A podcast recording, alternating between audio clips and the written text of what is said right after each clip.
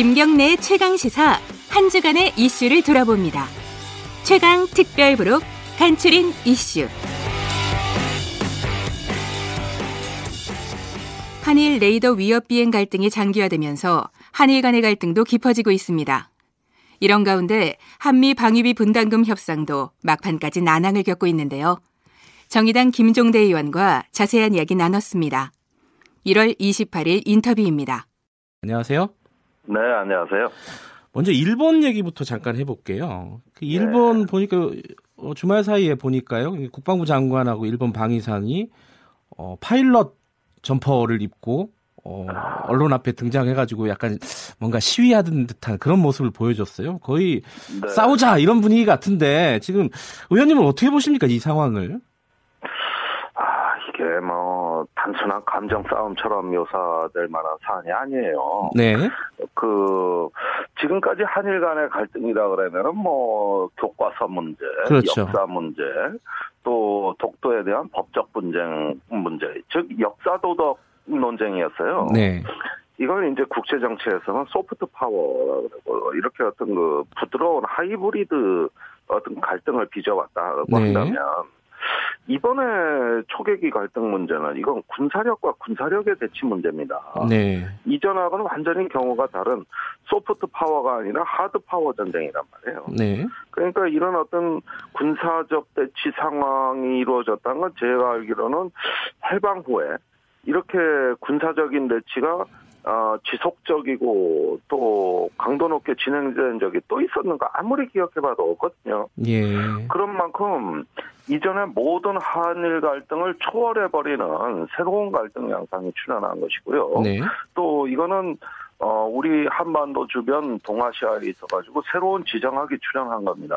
네, 사실 지금의 군사적 대치 상황이 대응 양상으로 가고 있다는 건데, 네, 자 이게 얼마나 의도적인 양상이냐면은 지금 일본의 초계기들은 아예 한국 함정을 찾고 다니는 것 같아요. 예, 지금 네 번이 연이어 벌어졌다는 건 뭡니까? 네, 이건 그 동남의 일본하고 접촉 해역에서 한국 해군이 뭐 하나 이거 수색하러 다닌다는 얘기입니다. 예, 지금 북한이 얌전해졌지 않습니까? 네, 그러니까 한때 일본이 아시아 태평양에서 미국을 능가하는 어 그 해상 전력을 갖춘 이유는 주로 북한 때문인데 네. 이제는 그 전력을 갖다가 한국 함정들이 어디 있나 이걸 수색하는데 동원하고 있다는 저는 예. 그런 단계까지 왔다고 봅니다. 그럼 두 가지를 짚어봐야 될 것 같은데 하나는 이제 일본의 의도 그리고 우리의 대응 이 두 가지인데 일본의 의도를 어좀어좀과 뭐랄까요 확대 해석이라고 할까요 하면은 자위대를 정규군으로 승격시키는 약간 큰 그림 이런 그림이 아니냐 이렇게까지 얘기하는 쪽이 있어요. 의원님은 어떻게 네. 보세요? 이미 뭐 일본이 이제 어, 지난 70년간 유지해왔던 굴욕적인 평화는 싫다. 네, 보통 국가가 되겠다 하는 그 핵심 내용은 자위대가 정규군대 자위군으로서의 일본군으로서의 어떤 위상을 회복하는 것이다. 이게 보통 국가화라고 하는 거거든요. 네, 근데 지금까지는 북한이 그 명분을 대줬다고 볼 수 있습니다. 네, 아, 북한의 연이은 도발적 행태에 대해서 일본이 군사력 증강하고 집단적 자위권을 행사하는 것으로 맞대응을 했는데 이게 결국은 평화헌법 무력화, 일본군으로 가는 길이었어요. 근데 지금 그 명분이 사라졌습니다. 네, 그러면서 아무래도 어, 동아시아에서 일본이 꿈꾸는 거는 보통 국가라는 말 속에는 아시아의 지도국이 되겠다는 의미가 내포돼 있거든요. 네, 미국이 패권국이라면은 그 패권국은 이제 명예회장이고 일본은 계열사 사장 정도는 돼야 되지 않겠어요? 그러니까 이것이 바로 아시아의 지도국이다. 네, 이게 과거 대동아 공양권에서 이야기하는 기본 사상입니다. 그런데 압도적 무력으로 그 일본이 아시아에서 지역 패권, 즉 지도국 행세를 하겠다. 여기까지 의도가 나가 있는데 네, 때마침 한국이라는 취약한 고리가 보여진 거죠. 그렇게 하면서 이걸 디딤돌 명분으로 해가지고 본격적인 군사대국화의 행보를 걷겠다. 이런 의미로 해석됩니다. 근데 그렇게 해석을 하면요. 일본이 지금과 같은 도발의 수위를 점점 높여가지 않을까라고 우려를 할 수 있지 않겠습니까? 어, 어, 여기에서는, 어, 한, 대한민국에 대해서 특별히 도발 수위를 높이는 의미가 있다고 봅니다. 네. 아, 말하자면 동남아시아, 아세안 국가들에 대해서는 일본이 이렇게 할 리가 없어요. 예. 근데 왜 유독, 어, 대한민국이냐. 예. 어, 대한민국이 북한하고 접근을 해가지고, 어, 경제 통합을 이루고, 더 나아가 장기적으로는 한반도 통일까지 도모할 수 있습니다. 네. 근데 일본의 최근 특이한 현상은, 그 진보적 자유주의자라고 이야기하는 지식인들조차도, 네. 어, 통일 한국은 중국화될 것이다. 음. 이것이 일본의 최대 위협이 될 것이다. 네. 이런 전망을 서슴지 않고 내놓고 있다는 점입니다. 네.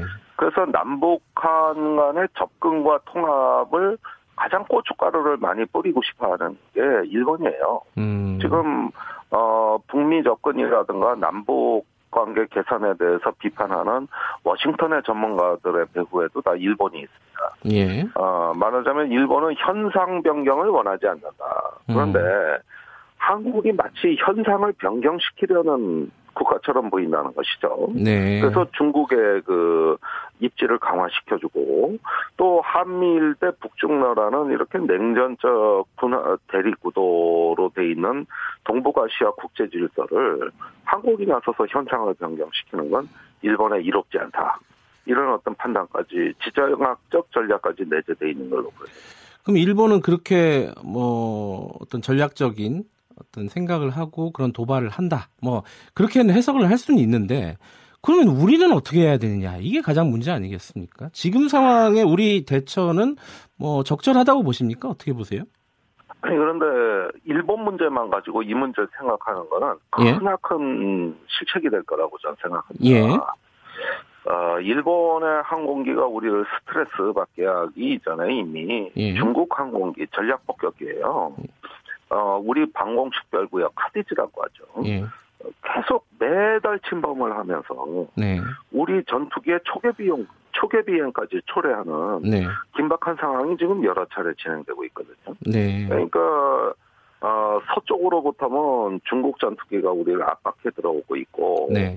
그다음에 동남 쪽에서는 일본 초계기가 우리를 압박해 들어오고 있는 이 동아시아의 새로운 지정학적 변화 자체를 갖고 대응책을 짜야지 네. 특별히 일본에 대해서만 대책을 짤 때가 아니라고 저는 보고 있어요. 아, 좀, 그렇다면 예. 예, 그렇다면은 어 미국의 힘이 이제 공백이 계속 더 커지면서 네. 그 공백을 중국과 일본이 치고 들어오는 이런 국제 정세다. 음. 그렇다면 이런 주변 정세 변화에서 우리가 해야 될 일은 보다 자주적이고 줏대 있는 국가라는 걸 보여주는 겁니다. 예. 그래서 어 일본이 싫기 때문에 뭐 중국하고 친하고 중국이 싫기 때문에 또 일본이나 미국에 기대는 이런 외교가 아니라 우리나라도 이제 미들 파워 중견 국가로서의 어떤 자존감과 네. 또 어, 강대 강 주변 강대국의 강압에 대해서 비토할 수 있는 네. 이런 어떤 그 중견 국가 역량을 보여주는 게 가장 시급하거든요. 예. 그러니까 이거는 우리 국내적으로 내부로 단합을 이루어야 되겠고 네. 그러면서 대외적으로는 국가의 주권 수거를 위해서라면 누구라도 비토할 수 있다는 전방위 안보 체제를 표방하는 것이 어떨까 하는 생각이 듭니다. 그러면 당장은요. 그 지금 의원님께서 말씀하신 부분은 어, 조금 큰 그림이고 당장 일본에 대응하는 방식은 지금 이제 사실 일본이 도발하면 우리는 맞대응한다 이런 방식으로 흘러가고 있지 않습니까? 아, 그건 좀 우려됩니다. 예. 사실 지금 일본이 한 대 때리면 우리도 한 대 때리고 예. 어 이런 식의 어떤 그 치킨 게임 양상으로 가고 있는데 네. 이거보다 한 차원을 차원을 높여야지 이렇게 바로바로 맞대응하는 건 감정 싸움으로 비춰지거든요. 네. 그리고 항상 일본이 먼저 도발을 하고 우리가 대응하는 양상으로만 이루어지고 있어요. 예, 예. 일본이 뭐 유튜브 동영상 공개하니까 뒤늦게 우리도 동영상 공개. 예. 일본 방위상이 해군 초계기 그 기지를 방문하니까 우리도 국방장관이 해군 작전사령부를 방문하고 네. 이게 이렇게 하면은 뭡니까 이게 일본이 한 대 때릴 때를 기다려 우리도 한 대 때리는 음. 이런 식으로 하면서 나중에는 네 주먹이 더 크냐 내 주먹이 더 크냐 이런 양상으로 가게 돼 있거든요. 예. 그래서 이런 맞대응 양상은 어, 잘해봤자 소극적 대응이에요. 네. 그 적극적 대응이 될 수가 없어요. 거기에다가 어, 합참의장이 지휘서신으로 그 작전 대응 시간을 단축하라고 한 것도 좀 부적절했다고 봅니다. 음, 어, 그런 식의 맞대응은 적절치가 않고 네. 제가 생각하기엔 일단은 일본에 기회를 줘야 됩니다. 그 우리가 우발적 충돌 방지를 위해서 이런 대안을 내놓는데 니들이 한번 응답해봐라. 네. 만약에 안 그러면 우리도 어, 군사적인 대비를 할 수밖에 없다. 이렇게 기회를 주고 네. 어, 만약에 일본이 응하지 않았을 시에는 우리의 어떤 그 작전 개념이라든가 이후에 어떤 일본 측에 대한 대응 방침을 그때 가서 발표해도 늦지 않다. 네. 좀 이렇게 유연한 틀을 뒀으면 좋겠는데 하루 사이로 막 이렇게 네. 어, 일본 방위성에 대응한다. 그 우리 국방장관이 나선다. 이건 조금 어, 너무 좀 그 끌려다니는 대응이 아니고 오히려 일본의 프레임에 말려드는 거 아니냐. 예. 그런 우려를 해볼 수밖에 없어요. 알겠습니다. 그 유연하고 좀 장기적인 어, 어떤 시각으로 한미일 국제 정세를 다 이렇게 좀 두루 살피는 그런 대안이 나왔으면 좋겠다. 이런 말씀이시네요. 일단은 예. 예, 그렇습니다. 미국 얘기도 잠깐 해볼게요. 한미 방위기 방위비 분담금 협정 이게 이것도 역시 어 뭐랄까 해결될 기미가 잘 안 보이고 있어요. 이거 어떻게 돼가고 있습니까 지금? 뭐 해결은 그냥 더 죽쓰고 있고 더 망가지고 있다고 보여지는데 예. 방금 일본 얘기에 이어서 미국 지금 이야기까지 이 주변국의 압박과 도전이 이래서 참 우리한테 매우 중요한 시점이 된 겁니다. 예. 미국의 방위비 분담금은 어, 트럼프 대통령이 아예 자존심을 걸고 네. 그 지금 판을 키워가지고 아주 해결이 어려워졌어요. 그런데 어, 이번에 미국의 요구대로 어, 1조 한 천, 300억 원? 300억 정도 예, 이렇게 올려주게 되면은 이거는 이제 완전히 말려들어서 5년 후에는 거의 50% 인상 효과까지 가게 되는 거거든요. 네. 그러니까 내년 1년 예산이라도 어, 작은 금액이라도 지금 양보할 수가 없는 형태니요. 예. 이것이 최근에 뭐 주한미군 철수 감축하고 연계돼 있다는 보도가 나오고 있는데 네. 이건 더더욱이나 말려들어서 안 되는 미국의 협상 전술이라고 봅니다. 네. 사실 그거는 협상 전술이지 에, 비핵화가 이야기되고 있는 지금 미국은 주한미군을 뺄 수가 없습니다. 음. 협상 카드인데 그걸 왜 함부로 빼겠어요? 네. 그래서 지금은 이것도 역시 자주적으로 의연하게 버티되 2월까지는 타결될 수 있는 어, 퇴로는 열어줘야 됩니다. 네. 만약에 안 그러면 4월부터 그 우리 주한미군에 고용돼 있는 한국인 노무자들의 임금 지급이 중단되기 때문에 네. 수천 명이 월급을 못 받는 사태가 벌어져 우리한테도 큰 부담입니다. 예. 그래서 2월까지는 물가 상승률 정도 인상한 금액으로 가집행이라도 할 수 있는 그런 어떤 그 절충안을 제시해야 될 겁니다. 아, 근데 미국에서 그 전혀 막무가내로 아, 이 1조 1,300억 원 여기 이사 이하로는 못 받아주겠다. 계속 이렇게 나오면 이게 우리가 방법이 없지 않아요? 이 부분은? 아니 그러니까 이건 처음부터 우리가 무슨 안보 무임 승차고 쿨이라이더라는 이런 예. 이상한 프레임이 작동하면서 온통 문제가 저 망가져 버렸는데 예. 아니 그 지금 100억 달러짜리 기지를 공짜로 지어져 가지고 올해부터 용산의 미군이 평택으로 입주합니다. 네, 네. 그럼 입주하는 첫 해에 그 기지 하나 공짜로 줘줬더니 이번엔 관리비 부족하다고 이것까지 내놓으라고 때를 쓰는 거거든요. 네. 그러면 어 1조 원 거의 되는 9,600억 방위비 분담금을 1조 4천억으로 안 올려줬다고 100억 달러짜리 기지를 비울 겁니까? 음. 이건 강남에 그 50억 원짜리 타워 팰리스 아파트 사줬더니 이번에 아파트 관리비 없다고 입주 못하겠다고 이야기하는 거하고 똑같은 주장을 예. 지금 미국이 하고 있는 거거든요. 예, 예. 그러니까 무임승차는 미국이 했는데 네. 왜 우리 보고 아파트 관리비 좀 짓게 냈다고 이걸 무임승차냐고 자기네들이 그 아파트에 사는 사람들은 본인들인데 이런 것들은 정말 우리 정부가 조금 더 이걸 명명백백하게 밝히고요. 네. 그 다음에 지금 연간 미국으로 지출되는 우리 방위력 개선비가 뭐 5조 원, 6조 원 규모입니다. 알겠습니다. 이걸 어, 지급해 주는데 그걸 뭐, 어, 일자리 창출하는데 써먹고 이렇게 나오면 안 되죠. 일단 뭐 주한미군 감축이라는 어, 카드는 미국에서 쓸 수 없는 카드이기 때문에 그 부분에 협상에서 어, 말리면 안 된다. 일단 이런 말씀을 해주셨네요. 예. 네, 예, 여기까지 듣겠습니다. 고맙습니다. 네, 감사합니다. 정의당 김종대 의원이었습니다.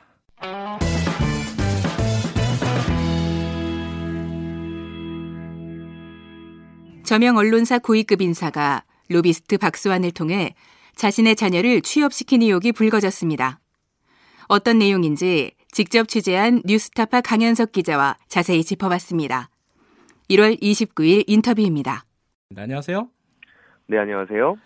일단 박수환 로비스트라고 제가 소개를 했는데 이 박수환이 어떤 네. 사람인지 좀 말씀해 주세요. 일단 그 박수환 씨는 네. 그 뉴스컴이라는 그 홍보 대행사 대표입니다. 네, 예, 홍보 대행사 대표인데 네, 아마 청취자 여러분께서 좀 기억을 하실지 모르겠는데 네. 그 어, 이제 이른바 이제 박수환 게이트라고 해서요. 네, 그 지난 지난 정부 당시에 그 조, 조선일보 송희영 전 주필과 유착을 했다. 예, 이런 식으로 해서 그 2016년에 한번 의혹이 불거졌던 인물입니다. 네, 그래서 그 당시에 송희영 전 조선일보 주필이랑 어 박수환 뉴스컴 대표가 유착을 해서 네, 어떤 그 대우조선해양 뭐 사장 네. 연임 과정에 뭐 개입을 했다라든지 예, 아니면은 어 뭐 이 대가로 송희영 전 조선일보 주필이 뭐 접대 골프를 받고 예. 뭐 해외 여행을 가고 이제 이런 문제들이 사실 그 국회에서 폭로가 나와서 예, 한번 좀 문제가 됐던 적이 있어요. 예, 그래서 이 사건은 또, 또 검찰 수사로 이어져서 실제로 뭐 박수환 씨 같은 경우에는 네. 현재 뭐 시형을 선고받고 수감 중이고 또 네. 송영 전 조선일보 주필 같은 경우에도 2심 재판을 좀 진행을 하고 있는 상황입니다. 아 박수환 씨는 지금 수감 중이에요. 네네. 아, 그러니까 예전에 그 김진태 의원이 이 폭로를 했던 건이죠, 이 건이. 맞습니다. 그 김진태 자유한국당 의원이 이제 폭로를 그, 했던 예, 사건입니다. 조선일보 주필이 뭐, 뭐 이탈리아 이런 데 가서 뭐 호화 요트 타고 뭐 이런 네 것들이 뭐 맞습니다. 예 어, 예. 조선해양 대우조선해양으로부터 로비를 받았던 뭐 그런 흔적으로 그 기억이 네네. 나는데 지금 박수환 씨의 문자를 입수했다 제가 이렇게 말씀드렸는데 이게 어떻게 입수를 하시게 된 겁니까? 예, 그 지난해 말에 한 제보자로부터 이 자료를 입수를 했는데요. 네. 뭐 정확한 입수 경위는 이제 제보자가 밝히기를 원치 않아서 아, 구체적으로 좀 말씀을 드리긴 어렵지만 예. 말씀드릴 수 있는 것은 네. 그, 그 박수환 전 대표가 쓰던 그 휴대전화가 좀 여러 대가 있었던 것 같아요. 근데 네. 이 휴대전화 문자 메시지 복구 내역을 네. 원본 그대로 예 전혀 훼손 없이 받은 거고 이게 음. 원본인지를 또 확인을 해야 보도록 할수 있기 때문에 네. 이 원본인지는 그 문자에 등장하는 일부 사람들을 통해서 확인을 했고요. 예. 그래서 이제 뭐 그 문자 내용이 맞다라든 예. 이런 어, 내용을 좀 확인을 했고 예. 또그 제보자가 자료를 주면서 이제 이런 말을 좀 했습니다. 예. 어떤 그 나도 국민의 한 사람인데 언론이 이래도 되나라는 생각을 평소 에 해왔는데 네. 여기 나온 문자의 어떤 그런 양태들이 너무 좀 심하다. 이거는 반드시 음. 좀 보도가 필요하다. 음. 어, 그런 좀 판단을 했다. 이렇게 좀 밝혀왔습니다. 그 문자가 언제부터 언제까지 한 양이 어느 정도나 되나요? 그 전체적인 문자 건수는 네. 29,534건이고요. 네. 이게 박수환 씨가 보낸 것도 있고 박수환 씨가 받은 것도 있고 예. 이렇게 문자가 돼 있고 네. 2013년 1월부터 2015년 이제 7월까지의 기록입니다. 음, 네. 그래서 문자 상당 내용은 사적인 내용이 좀 있고요. 또 네. 회사 업무, 예. 회사 업무와 관련된 것도 있고 왜냐하면 홍보대사 대표이기 예. 때문에. 예, 그런데 이제 일부 문자에서 어떤 그 지원자께서 말씀하신 언론과 어떤 기업의 부적절한 공생 그리고 유착 이런 것들을 보여주는 이제 흔적들이 음. 나오는 거죠. 네. 그래서 저희가 또 취재를 좀 진행을 하다 보니까 네. 실제로 이제 홍보대행사 대표를 넘어서 네. 이제 로비스트처럼 언론과 대기업으로부터 중개한 음. 이런 사실들이 좀 확인이 되고 있습니다. 일단은 어, 언론과 기업들을 박수환 씨, 로비스트 박수환 씨가 연결해 줬던 그런 문자들을 발견을 했다. 이런 말씀이신데 네네. 뭐 어떤 내용들이 주로 있어요? 뭐 언론과 기업들을 연결해 줬다. 그러면 좀 추상적이잖아요. 어, 그 박수환 씨 성적 그러니까 언론 박수환 씨 같은 경우에는 네. 홍보대행사 대표인데 당연히 그러면은 뭔가를 홍보를 대행을 해야 되니까 네. 어떤 기업들의 홍보를 대행을 해야 되는 거 아닙니까? 근데 예. 단순히 홍보하는 업무를 넘어서 예. 이분이 그러니까 일종의 이제 그런 그 관료들 현직 관료, 전직 관료들을 좀 아셨어요. 예. 예, 해서 이런 그 관료들을 그 뭐 기업에 소개시켜 준다거나 네. 관료라 여기서 관료라 하면은 뭐 전직 검찰 인사라든지 예. 아니면은 뭐 이제 금융 감독 당국의 예. 사람들도 좀 알고 예. 이런 분들을 알기 때문에 이제 기업 입장에서는 당연히 이런 관료들을 좀 이렇게 두려워하는 경향이 좀 있더라고요. 예. 그래서 이런 뭐 관료들과 대기업을 연결해주는 자리에 언론도 같이 불러서 네. 언론인들 같이 불러서 뭐 같이 뭐 골프를 친다든지 아니면 네. 뭐 밥을 먹는다든지 예. 이러면 서로 정보 교류도 하고 네. 혹은 뭐 어떤 서로 뭐 사적인 민원이라든지 이런 것들도 좀 이렇게 부탁을 하고 들어주고 예. 또 선물도 주고받고 뭐 이런 음. 좀 상황들이 좀 등장을 합니다. 사적인 민원이라 그러면 어떤 민원들이 있는 거죠? 어, 이제 뭐 저희가 일단, 일단 어제 보도해드린 뭐 예. 채용 청탁 같은 것이 이제 대표적이라고 할수 채용. 청탁이요? 어떤 내용이죠, 네네. 이거는? 어, 어제 저희가 그 고위 언론인의 채용 청탁이라는 리포트를 내보내드렸는데, 네. 그러니까 저명 언론사의 언론인들이 자동차 회사인 한국 GM에 자신의 딸이 인턴으로 채용되도록 청탁한 의혹입니다. 네. 그래서 뭐 이하경 한국경제동서실장 또 조- 송이달 조선일보 에디터 이렇게 두 명이 자녀 자신의 자녀를 채용 청탁한 그 의혹을 받고 있습니다. 이하경 한국경제 논설실장이요? 네, 그리고 또 한 명이 송의달 송이달 조선일보 에디터. 조선일보 에디터 이두 네. 기자가 어, 네. 박수환 씨를 통해서 한국 GM에 채용 청탁을 했다. 네네. 자, 자신, 자신의 자녀들을 자녀들을. 예. 그래서 구체적인 내용을 좀 간략히 설명을 드리면 네. 일단 이하경 실장의 경우는 2015년에 네. 채용 청탁이 이루어진 걸로 파악을 했고요. 네. 근데 채용 청탁을 본인이 한 게 아니라 그 박수환 씨가 했습니다. 네. 그 이분이 한국GM 그 부사장에게 연락을 해서 네. 이하경 실장 따님의 인턴 채용이 가능하냐 예. 이렇게 문자를 먼저 보냈고 그러니까 한국GM 쪽에서는 우리가 방법을 한번 알아볼게 이렇게 음. 회신을 한 다음에 며칠 뒤에 실제로 모든 절차를 생략하고 인턴으로 이제 선발을 한 게 확인이 된 겁니다. 아, 절차를 생략했다는 게 확인이 됐어요? 네네. 그러니까 음. 왜 그랬냐면 네. 그 이런 채용 청탁이 들어갔을 당시 한국GM이 이미 지난달에 네. 그 인턴 모집 공고를 냈었어요. 예. 그러니까 인턴을 어쨌든 공고 형태로 해서 뽑았는데 네. 이미 그러니까 뭐 이력 인턴이라고 하면 이력서를 내고 또 지원자가 많기 때문에 면접도 봐서 인턴할 사람을 이렇게 추리거든요. 그 선발을 했겠죠. 네. 그렇죠. 근데 이미 다 선발이 다 끝났어요. 면접도 보고 해서 네. 선발한 인원도 다 정해놨는데 예. 따로 이렇게 부탁이 들어가니까 우리가 방법을 알아볼게 이렇게 네. 한 다음에 예. 어 전형을 따로 밟을 수가 없으니까 선채용 후 면접 그러니까 채용을 아. 먼저 하고 나중에 면접을 볼 테니 걱정하지 마라. 아, 선채용 후 면접이 가능하군요. 어. 예, 그래서 이렇게 한국지원 답장을 보냈고요. 예. 그리고 인턴 채용이 이렇게 확정이 되니까 이하경 실장이 다시 답장을 보내는데 네. 열렬 이렇게 감사드린다. 예. 박수환 사장님 뉴스컴 화이팅 이렇게 뭐 감사 문자 좀 예. 훈, 훈훈하네요. 네. 어쨌든 그 기자들이 그 말하자면은 기업들한테 직접 청탁을 하기가 좀 쑥스러우니까 중간에 박수환이라는 로비스트가 그 역할을 거강꾼 역할을 해줬다 이렇게 정리할 수 있는 건가요 그러면?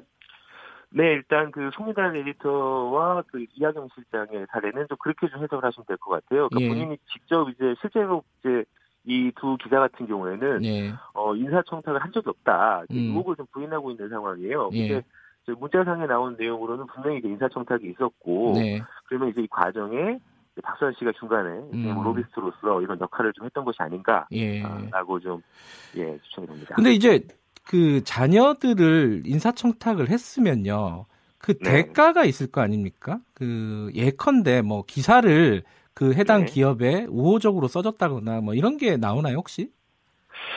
그 이게 홍보 대행사 근데 이제 기자들의 관계가 단순하지 않은 게 네. 워낙 또 그 홍보 대행사 대표가 줄 수 있는 그러니까 예. 일종의 기사화하려면은 기사화할 수 있는 어떤 음, 어, 아이템이라든지 소스라든지 이런 예. 것들이 좀 있어야 되는데 네, 워낙 이제 평소에 계속 관계를 주고받는 관계다 보니까 네, 뭐 어떨 때는 홍보대 행사의 어떤 부탁을 좀 어떨 때는 들어주고 해서 실제로 예. 그런 기사가 나가기도 하고요 우호적인 예. 기사가 나가기도 하고 예, 또 어떨 때는 또 이 부탁을 다 들어주는 것도 아니에요. 어떻게 다 들을 예. 수가 없는 게 언론사가 개인이 이제 소유하는 것이 아니기 때문에 이게 예. 진짜 개인이 소유한 것이 아니기 때문에 들어주지 않기도 하지만 어쨌든 이런 좀 대가성을 수정되는 어 그런 기사들은 분명히 있고요. 예, 그래서 실제로 그 문자를 보면은 그 항상 박수환 씨가 어려운 민원 같은 걸 좀 넣겠습니다. 이런 예, 식으로 이제 문자를 넣고 그다음에 통화를 했는지 정확한 기록은 좀 남아 있지 않은데 실제로 예. 저희가 좀 확인해 보면은 그런 그 박수환 씨가 홍보 대행을 맡고 있던 기업에 좀 우호적이거나 이런 기사들이 나간 것도 사실입니다. 그 채용 청탁 말고 어, 다른 뭐 어떤 부적절한 거래가 오갔던 게 어떤 게 있나요? 그 채용 청탁 외에는 일단 저희가 좀 차례차례 좀 보도를 해드리겠습니다만 오늘 나갈 보도를 간단하게 좀 소개해 주시면요. 어 그러니까 언론인들과 언론인들이 예. 홍보 대 행사로부터 어떤 그 지금 일종의 접대를 받은 내용입니다. 접대. 예. 네, 그래서 뭐 접대라고 하면은 예. 뭐 통상적인 수준의 어떤 접대가 아니라 네. 어떤 가족과 관련된 어떤 접대를 한다던가 가족과 관련된 접대가 뭐예요? 아, 지금 오늘 보도할 거라서 아마 좀 약간 두루뭉술하게 얘기하시는 것 같은데. 조성스하게 예. 그러니까 뭐 예컨대 뭐 어떤 뭐 금품을 준다거나 이런 건가요? 네, 뭐 금품을 제공하고 예. 또 어떤 뭐 명품 선물을 예. 하고 예. 그래서 실제로 이런 그 선물이 오고 간 직후에 예. 홍보대사에게 뭐 유리한 기사가 나간다. 좀 이렇게 보면 일종의 뭐 기사 거래라고도 좀 볼 수가 있는데 아, 아 그럼 실제로 그 선물을 받고 그 해당 기업의 어 어떤 그 홍보대 박수환 씨가 부탁한 홍, 기업을 홍보하는 기사를 실제로 써준 사례도 확인이 되나요? 어 뭐 실제로 홍보한 기사가 나간 것은 확인이 했습니다. 예, 그래서 아, 특정 기업이 예. 예, 특정 기업의 어떤 기사를 예. 내보냈고 그리고 그 박수환 씨또 문자를 보면은 그 해당 기업과 박수환 씨 홍보를 대를 맡고 있는 해당 예. 대기업과 아, 박수환 씨가 이거 되게 어려운 건데 예. 뭐 우리가 해냈다. 그래서 뭐 기사가 나갔다. 음. 그래서 기사가 뭐 얼마짜리다. 아, 얼마짜리다까지요? 예. 네 그런 얘기도 있어서 그럼 이거는 좀 거래로 볼수 있는 거 아닌가? 이제 이런 이제 의혹이 제기가 되는 거죠. 궁금한 게 그 지금 네. 문자를 확인해 본 결과 대략 그 어떤 부적절한 어떤 거래에 연루된 기자들이 몇 명이나 됩니까? 어 부적절한 저희가 이제 확인을 한 것은 대략 숫자로 따졌을 때 한 4, 50명 정도로 좀 생각을 4, 50명이요? 어, 꽤 많네요. 언론사들은 주로 어떤 언론사들이에요? 오늘 나간, 그러니까 어제 나간 게 한국경제랑 조선일보가 나갔는데 그 외에도 네. 있나요? 일단 그 오늘 보도될 언론은 이제 주로 이제 신문 쪽 언론들이 예. 많더라고요. 예. 네, 그래서 뭐 어제 어제 이제 조선일보도 좀 등장을 당연히 하고요. 예, 네. 예. 뭐 당연한 표현이고 있습니다만. 네. 아, 알겠습니다. 그 어쨌든 이 그 해당 언론인들이나 언론사들은 어, 차례차례 공개를 하신다 이거죠? 네, 저희가 뭐 차례차례 좀 취재가 좀 되고 어쨌든 당사자들 해명도 좀 필요하기 때문에 네. 그 해명을 좀 받고 보도를 좀 계속 할 예정입니다. 그 어, 강현석 기자는 이거 기자잖아요. 이거 네. 보시면서 어떤 생각이 드셨습니까? 마지막으로 문자 보면서.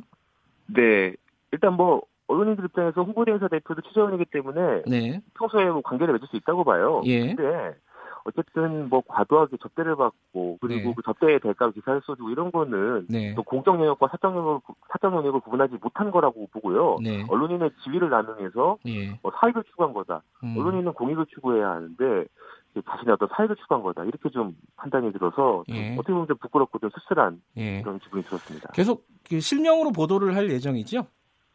예, 그러니까 저희가 실명으로 좀 보도를 할 예정이고 예. 그래서 이번 좀 보도를 계기로 해서 네. 어, 뭐 최근에 뭐 기레기 논란도 있고 했습니다만 예. 언론 스스로 어떻게 보면은 자성하고 예. 언론 내부의 어떤 적폐를 청산하는 그런 계기가 됐으면 좋겠다 예. 아, 그런 좀 생각을 갖고 있습니다. 알겠습니다. 오늘 보도도 챙겨 보겠습니다. 고맙습니다. 네, 감사합니다. 뉴스타파 강현석 기자였습니다.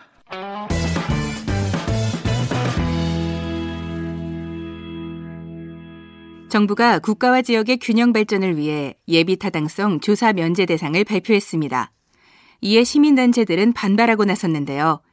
자세한 내용 경실련 신명철 국책사업 감시단장과 함께 알아봤습니다.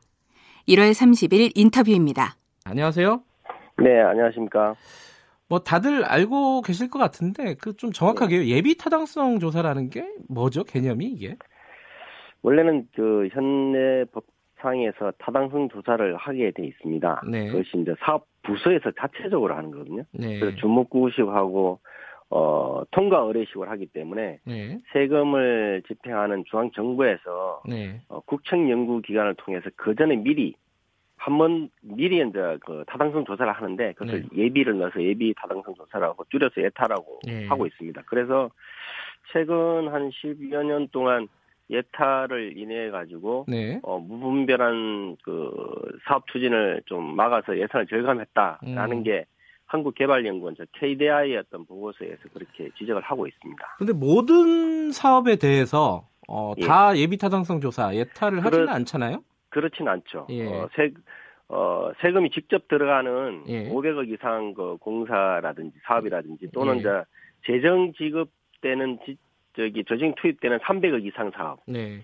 그래서 뭐 예를 들면 지방에서 직접 사업을 하게 되면 네. 그 매칭 펀드에서 지방에서 투입되는 사업비가 있고 그다음 네. 중앙 정부 하는데 어 최소 한 5, 50대 50 또는 저기 음. 중앙에서 많게는 70%까지 그렇게 지원을 해주면서 하는데요.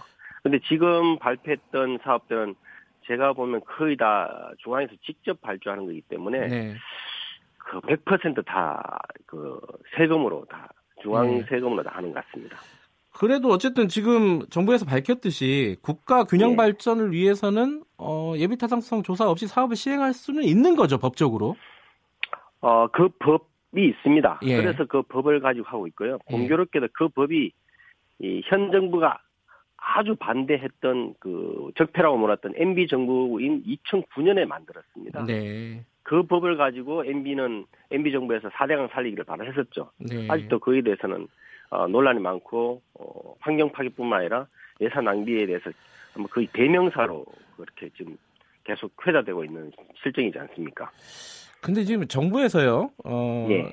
요번에 그 어제 발표한 24조 원짜리 이제 예타 사, 예타 면제 사업 23개는 사대강 예. 사업과 다르다 이러면서 세 가지를 얘기를 했어요. 예, 예, 이 여기에 대해서 좀 평가를 해 주셨으면 좋겠는데 일단은 그 예. 아래로부터 올라온 그러니까 지자체에서 요구한 사업이다. 이거 중앙 정부에서 네. 이렇게 하라고 지시한 게 아니라 뭐 바텀업이라고 하는데 예, 그거다. 그리고 하나는 절차적으로 정당성을 갖췄다. 국무회의에서 네. 의결을 했고요. 예, 예. 그리고 SOC 사업 말고도 일부 어떤 저 지역 산업 발전을 위한 국가에서 추진하고 있는 산업 발전을 위한 그런 사업들도 포함돼 있다.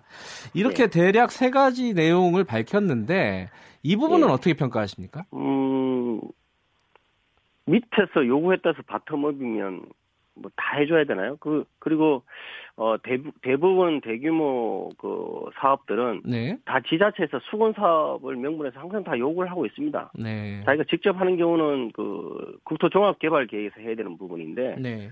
실질적으로 지금 사업들은 그걸 무시한 그 부분이거든요. 네. 오히려 그 중장기적인 국토개발 계획에 오히려 역행하는 잘못된 부분이고요. 음, 그 탑다운은 제 말 듣고 빵 터졌습니다. 아, 이거 어떻게 이런 말을 하실까?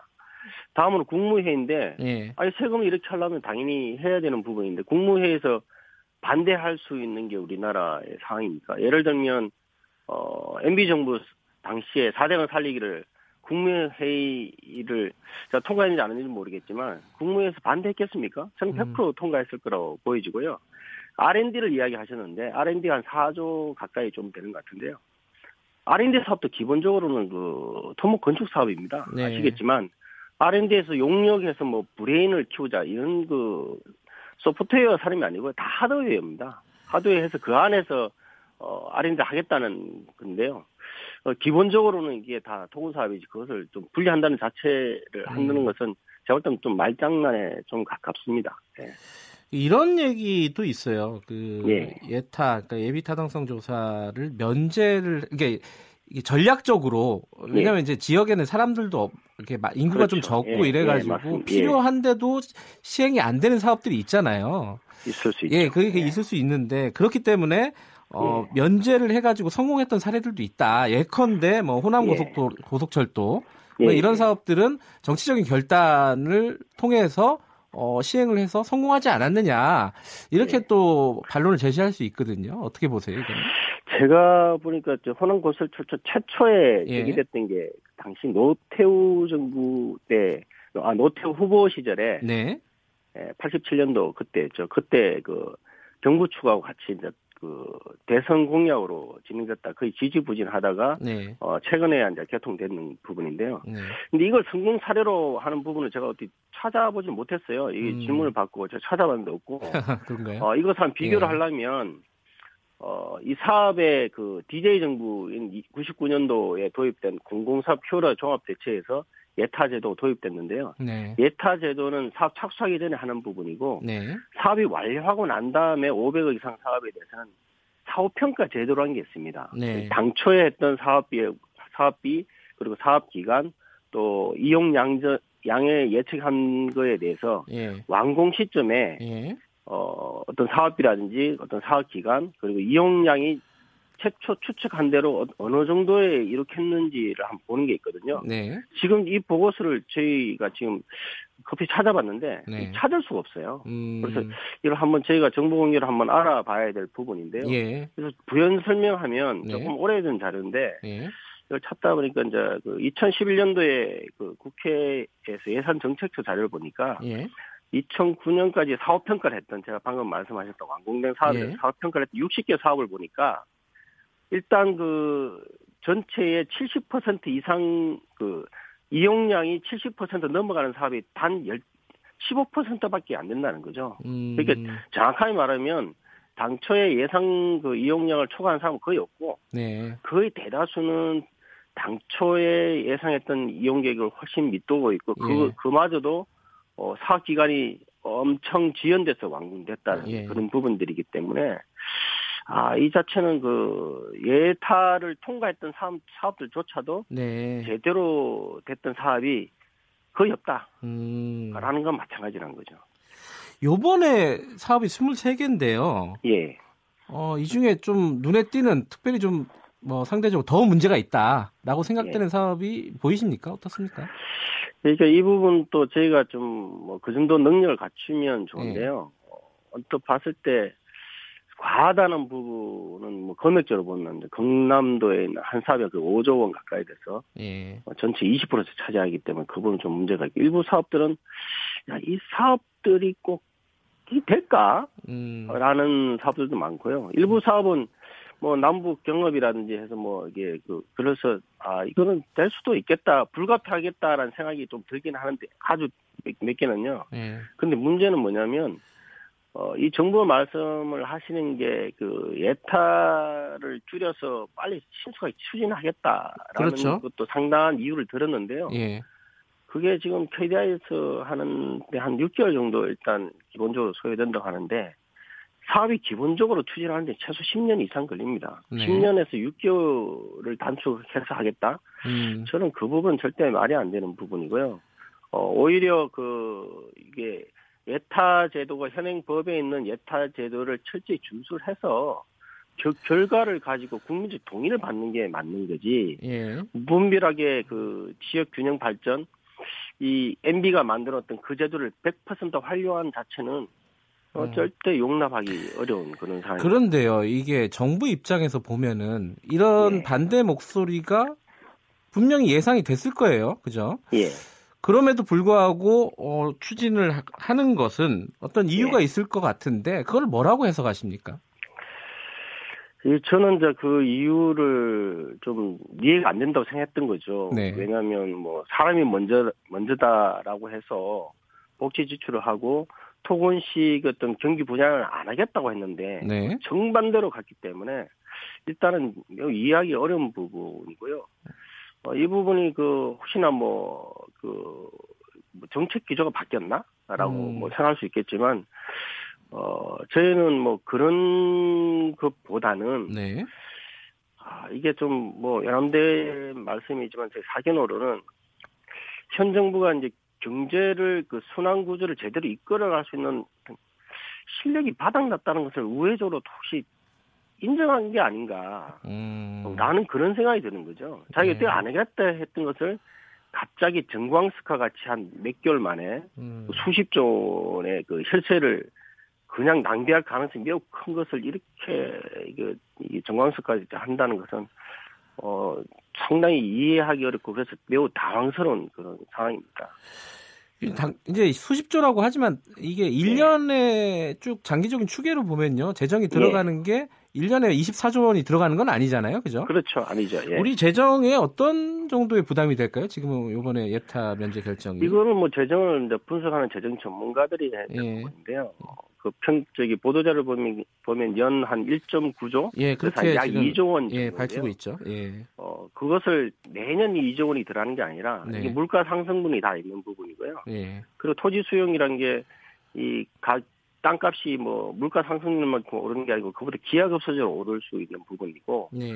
사업 추진하는 과정 속에서는 어, 당초 예상하지 못했던 어떤 뭐그 설계 미스라든지 그런 부분들이 있고 그리고 우리나라의 그 공공사업의 고질적인 문제인 어, 사업 지연 같은 부분이 상당히 있습니다. 네. 어, 그런 비용이 지금 다 빠져 있는 부분들이거든요. 그래서 음, 저는 이거에 한 두 배 이상 들어갈 거라고 보여지고 아, 정부가 그 추계한 것보다 더 들어갈 것이다. 예, 그렇죠. 예. 일단은 이거는 단순하게 이 사업이 자스트로 네트로 예. 들어간다는 그 부분을 했던 부분이고, 근데 어, 연 2조 원이 작은 돈이라고. 하는 그 부분은 저는 좀 이해하기 어렵습니다. 그래서 이 돈을 풀어서 어떤 어떤 그 부양을 하겠다 예. 이것은 아주 낮은 수준의 어떤 정치적인 아닐까 아니면 진짜 음. 최후의 수단을 해야 되는 부분인데 아주 집권 중반에서 이런 걸 한다는 것은 어 진짜 용납이 안 되고 물론, 책임을 예. 물어야 될 그런 상황 같습니다. 물론 예 예비 타당성 조사가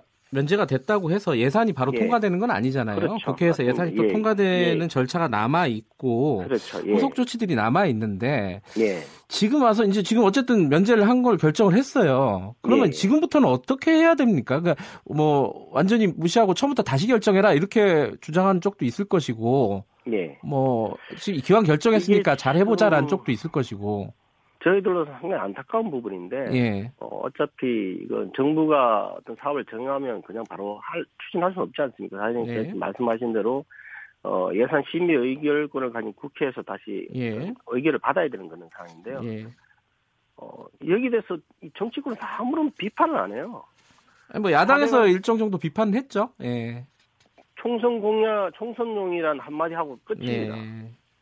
그리고 예전에 사대강 할 때는 현 여, 여당이 엄청나게 반대했는데 예. 지금에서는 야당이 아무런 반대를 안 해요. 총선용이다, 이 너무한 거 아니에요. 이렇게만 하지 음. 이 사업 자체를 반대하지 않아요. 그렇다면 뭐냐면 예. 예타 면제는 꼭 사업 착수하고 같은 개념이 될 수밖에 없습니다. 네. 이 그렇게 야당이 제 역할을 지금 현재 못 하고 있는 부분이거든요. 예. 근데 더 안타까운 것은 이 국민들이 이렇게 혈세 낭비가 뻔한 것을 보여주고 있으면 이것을 국민들이 어떤 저항을 해야 되는 부분들인데 예.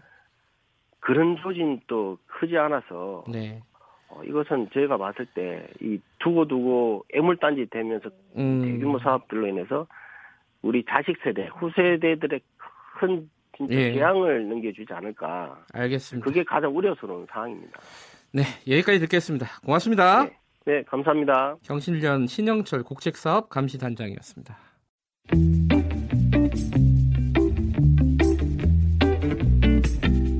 여러분께서는 지금 뉴스타파 김경래 기자가 진행하는 KBS 일라디오 김경래의 최강 시사를 듣고 계십니다. 양대 노총이 사회적 대화 불참을 선언했습니다. 민주노총에 이어 한국노총마저 대화 중단을 선언한 배경과 이유는 무엇인지 한국노총 김주영 위원장 연결해 자세한 이야기 나눴습니다. 1월 30일 인터뷰입니다. 위원장님 안녕하세요. 안녕하세요. 반갑습니다. 김주영입니다. 네. 아, 뭐 이웃 이웃 사촌이죠. 민주노총. 민주노총 그 토론 과정을 쭉 보셨을 거 아니에요. 이제 뉴스 보도나 네, 이런 걸 네. 통해서요. 결국은 뭐 굉장히 오랫동안 10시간 넘게 토론을 했다고 하는데 불참을 결정을 했어요. 예, 예. 애초에 예상하셨습니까? 어땠습니까?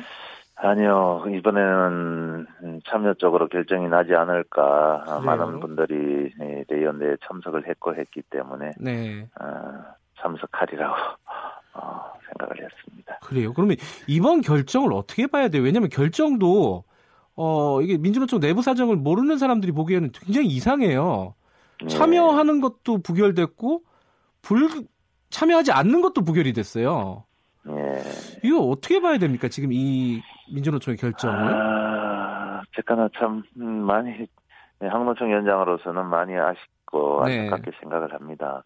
그 민주노총 대연대회 이후에 여러 네. 언론들에서 기사와 사설을 통해서 많은 논평들을 내놓고 있는 걸 봤습니다. 네. 근데 저는 같은 노동계 입장에서 네. 다른 관점의 그런 아쉬움들이 있습니다. 예. 그거는 지금까지 우리 국민들에게 노동조합에 대한 인식이 좋지 않았다는 걸 잘 알고 있습니다. 네. 뭐 예를 든다면은 조직 이기주의라든지 네. 어, 귀족노조 같은 뭐 이런 거는 과거의 보수 언론과 이제 정부가 만들어낸 프레임이기도 한데 네. 저는 이 프레임을 깨기 위해서 우리가 그렇지 않다고 어, 그냥 외치고 투쟁하기보다는 노동운동이 지금까지와는 좀 다른 형식과 내용들을 좀 보여주는 그런 계기가 됐으면 했었습니다. 네. 그래서 그게 저는 사회적 대화라고 생각을 했거든요. 네. 그래서 현 정부는 뭐 어찌됐든 간에 사회적 대화를 공약으로 내세웠기 때문에 네. 이를 통해서 노동조합이 이제 국민들에게 좀 더 다가가고 새로운 모습을 보여줄 수 있는 좋은 기회라고 생각을 했었는데 네. 민주노총이 함께하지 못해서 매우 참 아쉽고 안타깝게 생각하는 겁니다. 그런데 지금 한국노총도 어, 예. 내일 열리는 어, 경사노위에 참여하지 않겠다 이렇게 얘기를 했어요. 이건 또 뭐죠? 네, 뭐 정확하게 말씀드리면 이제 불참이 아니라 예. 어, 논의를 뭐 중단하고 잠시 나온 건데요. 네. 어, 우리 항노총이 논의를 중단한 이유는 지금 경사노위에서 국제노동기구인 그 아에로 예. 기본 협약을 비준하기 위한 그런 논의들을 하고 있잖아요. 예. 어, 거기에는 이제 노동권을 보호하기 위한 내용들이 준대요. 예. 어, 진행자께서도 잘 아시지만 그 지금 EU를 비롯해서 국제사회에서 우리나라 아에로 핵심 기본 협약 비준을 요구해 왔습니다. 네. 어, 한 EU FTA에서도 그런 내용들이 들어 있고 네. 지금도 EU에서 들어와서 이제 이행 여부를 지금 체크하고 있거든요. 네. 그래서 지금 사회적 대화를 통해서 이런 것을 어떻게 받아들일지에 대한 논의를 하고 있는데 네. 사용자 측에서 이제 논의와 무관한 내용들을 음, 들고 나온 거죠. 뭐 과거나 지금이나 우리 경제계에서 또뭐뭐 그냥 툭 하면은 글로벌 스탠다드를 이야기해 왔지 예. 않습니까? 근데 정작 국제노동기구가 요구하는 기본 협약과 노동계가 받아들일 수 없는 그런 네. 회의 주제와는 무관한 내용을 들고 나오니까 이제 저희들도 예컨대 저희가 어떤 걸 들고 나왔다는 말씀이시죠? 단체 협약의 예. 유효 기간 확대라든지 네. 사업장 내 파업 금지 예. 그리고 파업 시 단체 어, 대체 근로 허용 네. 그리고 부당 노동 행위 시 형사 예. 처벌 폐지 같은 그런 내용들입니다. 지금 말씀하신 것들이 어, 위원장님이 보시기에는 글로벌 스탠다드에 맞지 않다. 그런 예, 그렇죠. 네. 예. 그런 것들을 지금 정부 쪽에서 계속 꺼내고 있기 아, 때문에 사용자 쪽에서. 용자 측에서 꺼내기 때문에 어 일단은 요번에 한해서 일단 대화를 일단 중단한다 이런 말씀이신 거죠? 예, 그렇죠. 예. 요번 다음에는 이제 참여 참가를 하시는 거고요. 아, 이제 그 부분은 예. 또 저희들도 어, 조직적 그 논의들을 좀 거쳐야 될 부분들은 있습니다. 아, 이제 논의를 한번 거쳐야 되는 거고요. 예, 근데 두 가지 질문을 드려야 될 것 같은데요. 한 가지는요. 예, 예, 예. 이 아까 말씀하셨잖아요. 그 국민적인 어떤 시선이 어, 예. 노동계에 그렇게 우호적이지는 않다 라는 예. 부분이 있어요 분명히. 그게 이제 예. 민주노총이 됐든 한국노총이 됐든요. 근데 네. 민주노총이 이게 전면적으로 이 보이콧을 하게 할 수밖에 없는 상황이 됐고 그러니까 네. 한국노총도 이제 삐걱삐걱 거리지 않습니까? 이게 네. 누가 잘못했느냐를 떠나서 이 사회적인 네. 합의 기구가 대화 자체가 돌아가지 않는 부분에 대해서 여론이 우호적이지 않을 것 같아요. 이 부분은 어떻게 보세요?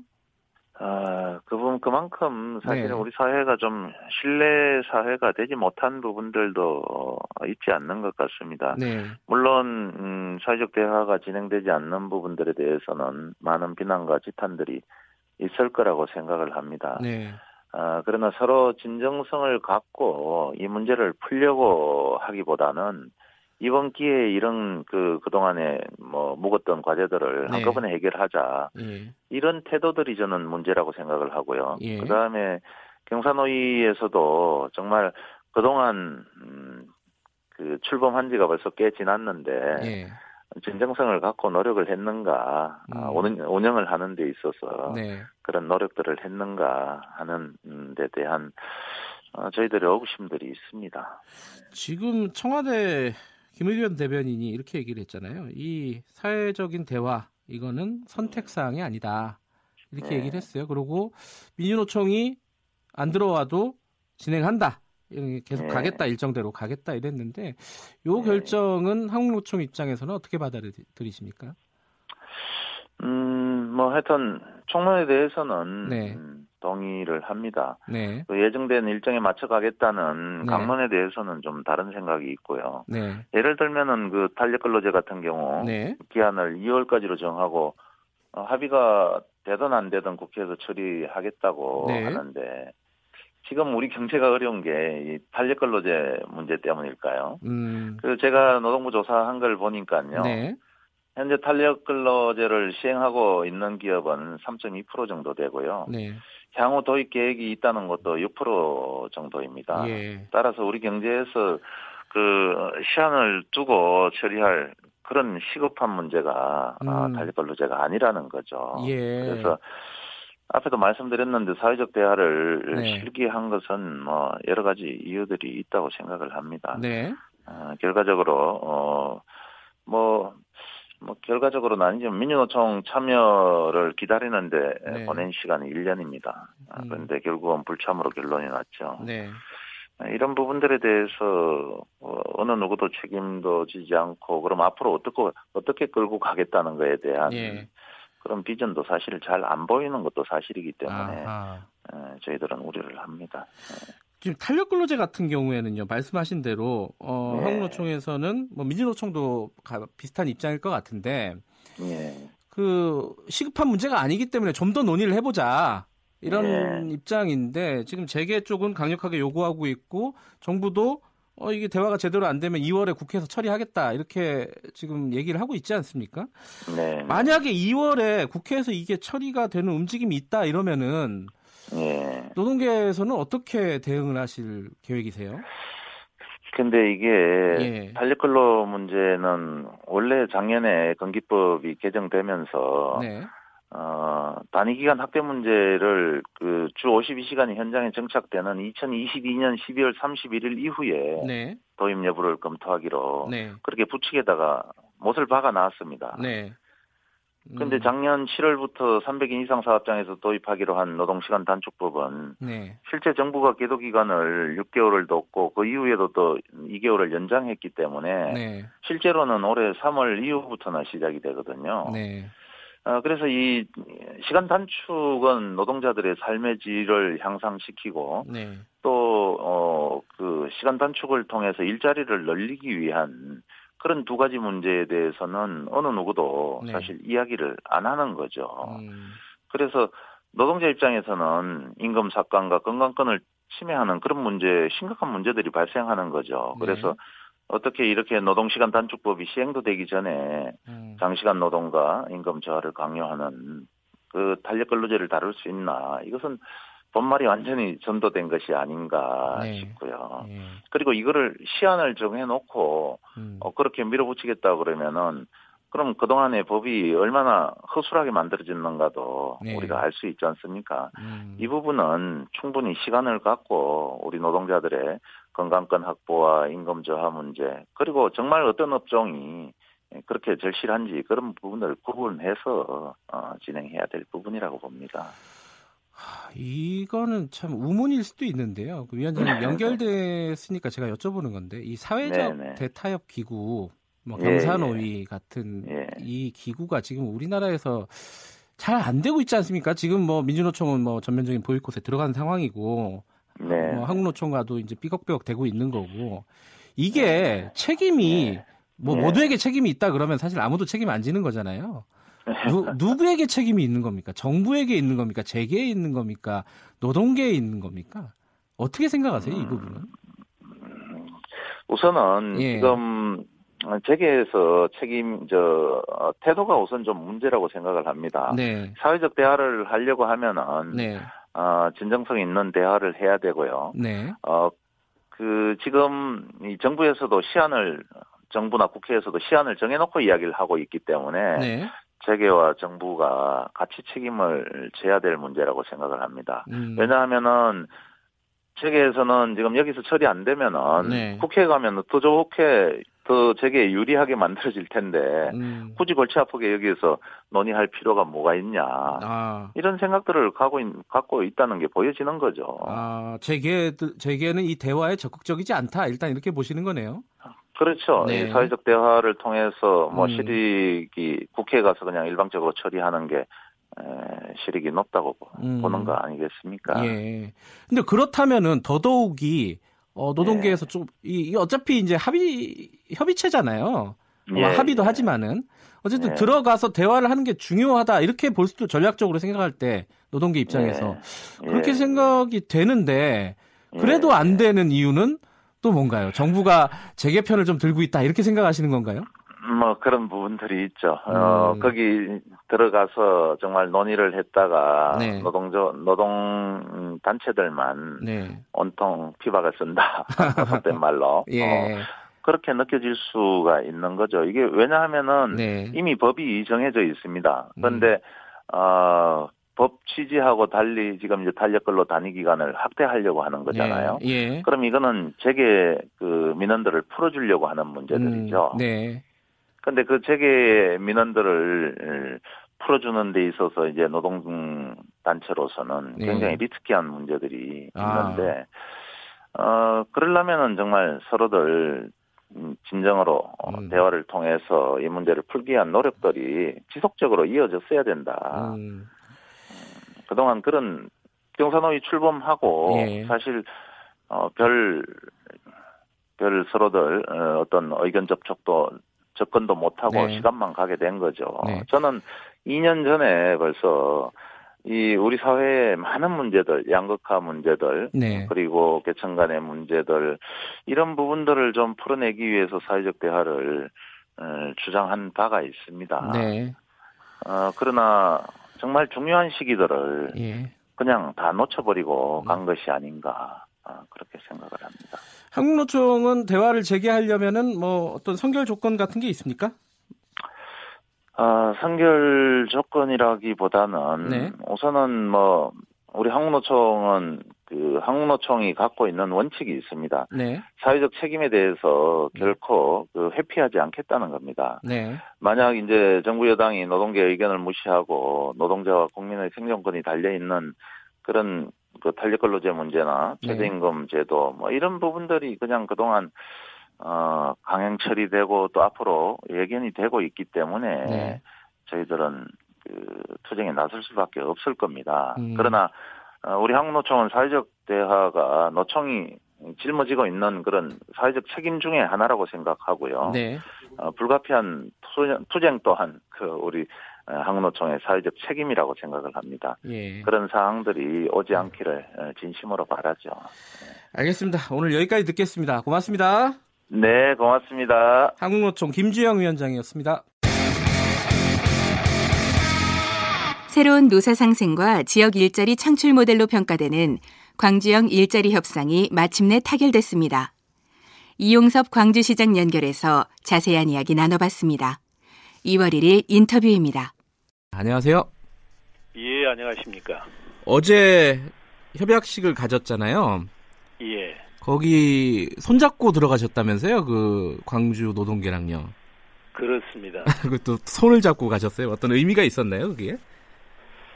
이제 국민들께서 걱정을 많이 하시기 때문에 네. 이 노, 노사 민정이 한마음 한뜻으로 음. 강규형 일자리를 성공시키겠다는 것을 네. 상징적으로 보여드리기 위해서 그렇게 들어갔습니다. 제가 4년 7개월 만이라고 했는데 그동안 뭐, 예. 뭐 많은 사람들이 그랬겠지만은 이용섭 시장님이 가장 마음 고생이 심하셨을 것 같아요. 어, 소감이 예. 어떠신지 좀 들어보고 싶네요.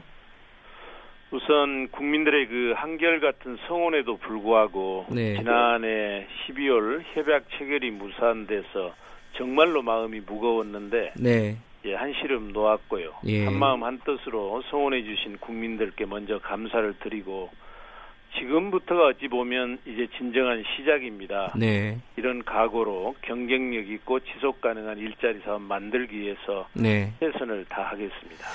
그 지금 청취자분들도 어 뭐 한 번씩은 다 들어보셨을 거예요. 광주형 일자리 뉴스가 워낙 많이 나왔으니까요. 근데 이게 뭐고 왜 이렇게 중요한 건지 좀 말씀을 좀 해주셔야 될 것 같아요.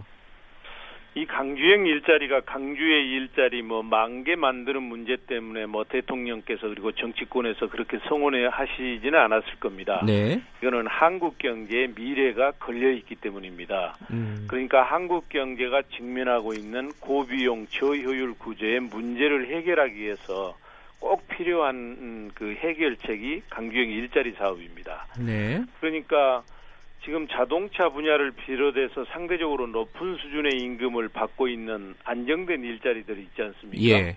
아, 이것들도 현재 구조적 문제가 계속되고 4차 산업혁명이 본격화 되면 언제 사라질지 모릅니다. 네. 그래서 이런 위기에 지금부터 선제적으로 대비해야 되는데 그 해법이 강주형 일자리라고 보는 것이고요. 네. 그래서 강주형 일자리를 성공시켜서 이 모델을 자동차에서 다른 분야로 또 강주에서 전국으로 확산시키면 이 한국 경제의 체질 강화와 기업의 경쟁력 제고를 통해서 새로운 일자리도 창출되고 네. 지금 일자리들도 이제 계속 유지될 수 있기 때문에 저는 온 국민들이 소원을 보내주고 있다고 생각을 합니다. 아, 그러니까 이제 어, 기존에 우리가 보통 알고 있는 좋은 일자리라고 하는 것과 이 광주형 일자리가 실제로 뭐가 다른 건지 요거 요게 좀 사람들이 궁금해하는 부분이에요. 막상 어떤 설명해 기존의 좋은 주시죠. 예. 일자리라고 하면 높은 임금에 이제 안정 안정성이 예. 정년까지 보장되는 일자리 아니겠습니까? 예. 근데 이제 강주형 일자리는 한마디로 얘기하면 네. 임금 수준을 적정 수준으로 낮추는 대신에 네. 국가와 지자체가 각종 복지 혜택을 들여서 음. 근로자에게는 삶의 질이 보장된 안정된 네. 일자리를 드리고 또 기업가에게는 적정한 수익을 보장해주고 우리 강주 입장에서는 고용이 늘어나는 이런 상생의 일자리인 거죠. 노사 예. 민정이 상생하는 일자리. 지금 적정 수준의 임금이라고 하시면은 3,500만 원 정도를 말씀하시는 거죠? 연. 그러니까 지금 현재 우리나라에 있는 자동차 공장들의 평균 연봉이 한 9,600만 원, 네. 1억 가까이 됩니다. 네. 우리는 근데 평균 초임 연봉이 주 44시간 기준으로 3,500만 원이기 네. 때문에 경쟁력이 있는 것이죠. 그런데 이게 어 지난 12월 그러니까 지난해 말, 연말에 이게 한번 무산이 된 적이 있었어요. 그때 이제 가장 큰 논란이 임금 협상, 단체 협상을 뭐 한 5년 유예한다. 이게 법적으로도 좀 문제가 있다고 하고 노동계에서 워낙 반발을 해가지고 무산이 됐었는데 이게 어떻게 해결이 됐습니까? 지금 말씀하신 대로 이제 협상이 결렬된 이유는 현대자동차는 이 신설법인이 조기에 경영이 안정돼야 되기 때문에 네. 노사 상생협의회의 결정 사항의 유효 기간을 누적 생산 대수 35만 대 달성 시까지 유지하자 이런 입장이었거든요. 그게 한 5년 그러니까 되는 7만 거죠? 대를 생산한다면 5천은 35에서 예. 한 5년 되는 예. 것이죠. 예. 근데 이제 지역 노동계는 이 조문이 노동조합 활동이나 임단협을 상당 기간 제약할 수 있다 해서 이건 받아들일 수 없다 그런 예. 내용 아니었겠습니까? 근데 이제 실제 내용보다는 제가 볼 때는 당사자 간 신뢰 부족이 가장 큰 문제였다고 봤습니다. 아하, 네. 그래서 이제 제가 시장인 제가 직접 협상 단장을 맡아 가지고 네. 현대자동차하고 노동계하고 긴밀하게 소통하면서 네. 신뢰를 쌓는 데 주력했죠. 예. 특히 이제 노동계와 협력을 강화하는 게 중요해서 사회 일자리 특보도 채용을 하고 노동 협력관도 신설해서 소통을 강화했는데 해결 방안은 이렇게 했습니다. 예. 그러니까 현대자동차가 주장하는 35만 대 규정은 그대로 유지를 했어요. 예. 그러면서 노동계가 걱정하고 있는 그 입장은 별도 부석서에다 이제 별도로 명기를 했는데 네. 우선 어떤 내용을 넣냐면 35만 대 생산 이전이라 하더라도 네. 가시적인 경영 성과가 창출된다든지 이런 중대한 사정 변경이 있으면 네. 유효 기간을 다르게 할 수 있다. 이렇게 해서 이제 길을 터놨고요. 네. 두 번째는 현행 법 체계상 35만 대 조항이 노동조합의 단체 교섭 등의 활동에 영향을 미칠 수 없습니다. 그래서 그 부분을 이제 보완해놨죠. 그래가지고 네. 이제 협상이 타결된 겁니다. 일단은 지역 노동계는 받아들였는데 어, 지금 현대자동차 노조 같은 경우에는 뭐 일단 어제 부분 그 집행부들의 파업이 있었고요. 예. 계속 강행한다면은 총파업도 하겠다 이렇게 지금 예고를 하지 않았습니까? 예. 그, 이 노동계 쪽에서 계속 반발이 있는 거는 어떤 이유라고 생각을 하십니까? 저는 이제 고임금을 받고 있는 현대차 노조가 강규영 일자리를 반대하는 것은 너무 네. 이기적이고 네. 미래를 보지 못하는 당견이다 이렇게 생각을 합니다. 네. 제가 아까도 얘기했지만 이분들의 일자리도 언제 없어질지 모릅니다. 선제적으로 대비를 해야 되고 음. 네. 그 해법이 강규영 일자리인 것이죠. 네.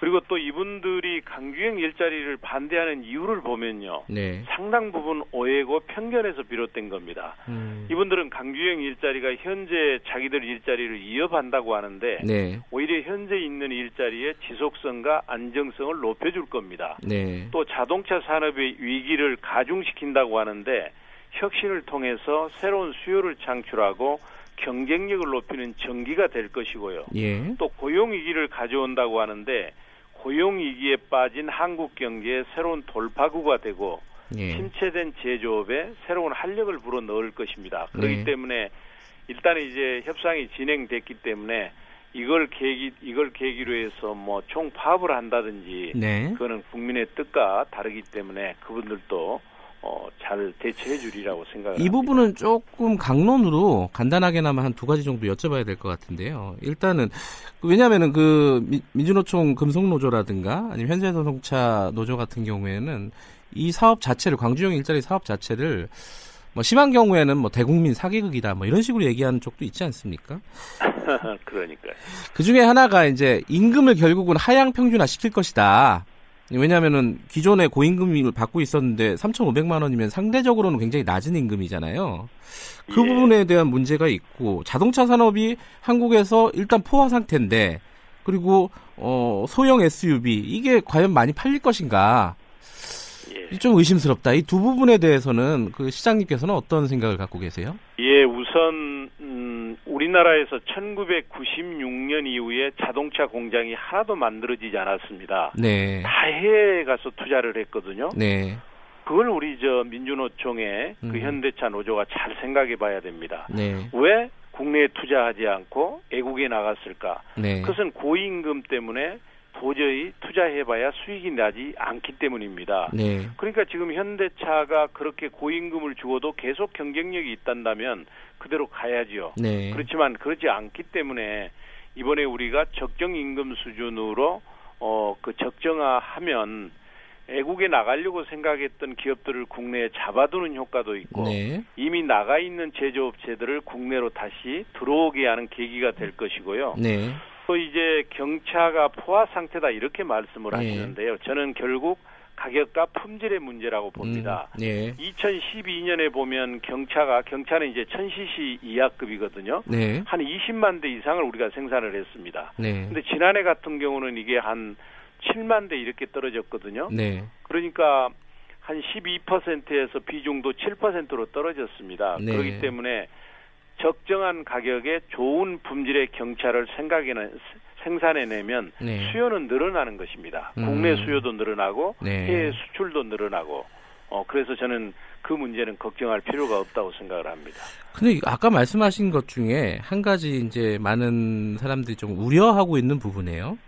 한국 경제의 미래, 뭐 일자리의 미래 이렇게 말씀을 하셨는데 이 자동차 산업이라는 게 미래 산업은 아니지 않습니까? 이게 공장 라인을 설치하고 이런 게좀 어, 예전에 계속 지속 지금까지 지속해 왔던 어떤 오래된 산업인데 이걸 이제 어떤 한국 경제의 미래라고 얘기하는 건 좀 무리 아니냐 이런 의견도 있어요. 이건 어떻게 생각하세요? 그건 두 가지인데요. 예. 우선 자동차 산업도 현재와 같은 내연차로 가게 되면 네. 그렇게 말씀하실 수 있지만 네. 친환경 자율주행차는 미래 산업입니다. 예, 예. 아 그렇기 때문에 우리도 지금은 이제 근데 친환경 차가 지금 현재는 바로 수익성이 나거나 수요가 많지 않습니다. 예, 예. 그래서 단기적으로는 내연차로 출발을 하지만 네. 중장기적으로는 자동차 산업 환경에 맞추어서 친환경차로 간다고 봐요 보고요. 예. 두 번째는 이제 강규형 일자리 사업이 자동차 산업에 한정돼 있다면 네. 어떻게 이게 한국 경제의 미래냐 이렇게 말씀하실 수 있지만 네. 이, 이 우리가 이제 지금은 자동차 산업에서 성공했지만 이걸 다른 산업으로 확산시켜 가야 되고 네. 또 강주에서 다른 지역 지역으로 이걸 넓혀 가야 됩니다. 네. 그렇게 되면 이제 한국 경제 체질을 바꾸고 경쟁력을 높여서 네. 재도약할 수 있기 때문에 한국 경제의 미래고 희망이다 이렇게 얘기를 하는 것이죠. 지금 이제 어제 협약식을 맺었지만은 앞으로 해야 될 일들이 더 많지 않겠습니까? 아까 이제 그렇습니다. 시작이다라고 말씀하셨는데 이게 언제쯤 공장이 지어지고 어, 라인에서 이제 제품이 나오게 되는 거예요? 제품 생산은 2021년 하반기에 나옵니다. 그래서 우리가 해야 될 가장 중요한 일은 이제 뭐냐면 신설 법인을 우선 만들어야 됩니다. 네. 그래가지고 공장을 금년 중에 착공을 해야 되거든요. 네. 근데 아시는 것처럼 강주시하고 현대차가 40%를 자본금에 40%를 투자하지 않습니까? 네. 그러면 나머지 60%에 대해서 출자자를 우선 모집을 해야 됩니다. 네. 그걸 이제 먼저 할 것이고요. 네. 그렇게 해서 신설법인 만들어지면 그 다음은 이제 경쟁력 있고 지속 가능한 사업이 되도록 품질 좋은 신차를 생산하는 그런 이제 공장 음, 설립에 들어갈 겁니다. 투자자를 좀 모집, 모집을 하셔야 되는 건데 이게 예. 좀 괜- 어떻습니까? 요새 시장 상황이 안 좋잖아요. 아무래도 투자하시는 분들이 많이 있을까요? 투자하신 분들은 물론 단기적인 어려움도 생각하지만 예. 장기적으로 보거든요. 예. 근데 강주형 일자리에 대한 관심이 지대하고 예. 또 우리나라 최대 자동차 회사인 현대차가 투자하고 있기 때문에 네. 저는 우선 강주 지역사회, 산업계, 공공기관, 음. 은행과 같은 재무적 투자자 이런 분들이 출자에 참여해 줄 것으로 생각을 합니다. 알겠습니다. 이게 뭐 실험 굉장히 파격적인 실험이잖아요. 어, 그렇습니다. 예, 찬스- 이거는 대한민국뿐만 아니라 세계적으로도 유례가 없는 첫 번째 사례이기 때문에 가는 길이 쉬운 길은 아닙니다. 예. 그렇기 때문에 많은 분들의 도움이 필요한 것이죠. 알겠습니다. 노동계랑도 계속해서 대화를 해서 어, 원활하게 좀 사업이 진행이 됐으면 좋겠다 이런 생각을 해보네요. 최선을 다하겠습니다. 오늘 말씀 감사합니다. 여기까지 듣겠습니다. 예, 고맙습니다. 이용섭 광주시장과 광주형 일자리에 대해서 얘기 나눠봤습니다. 대한민국 중심 채널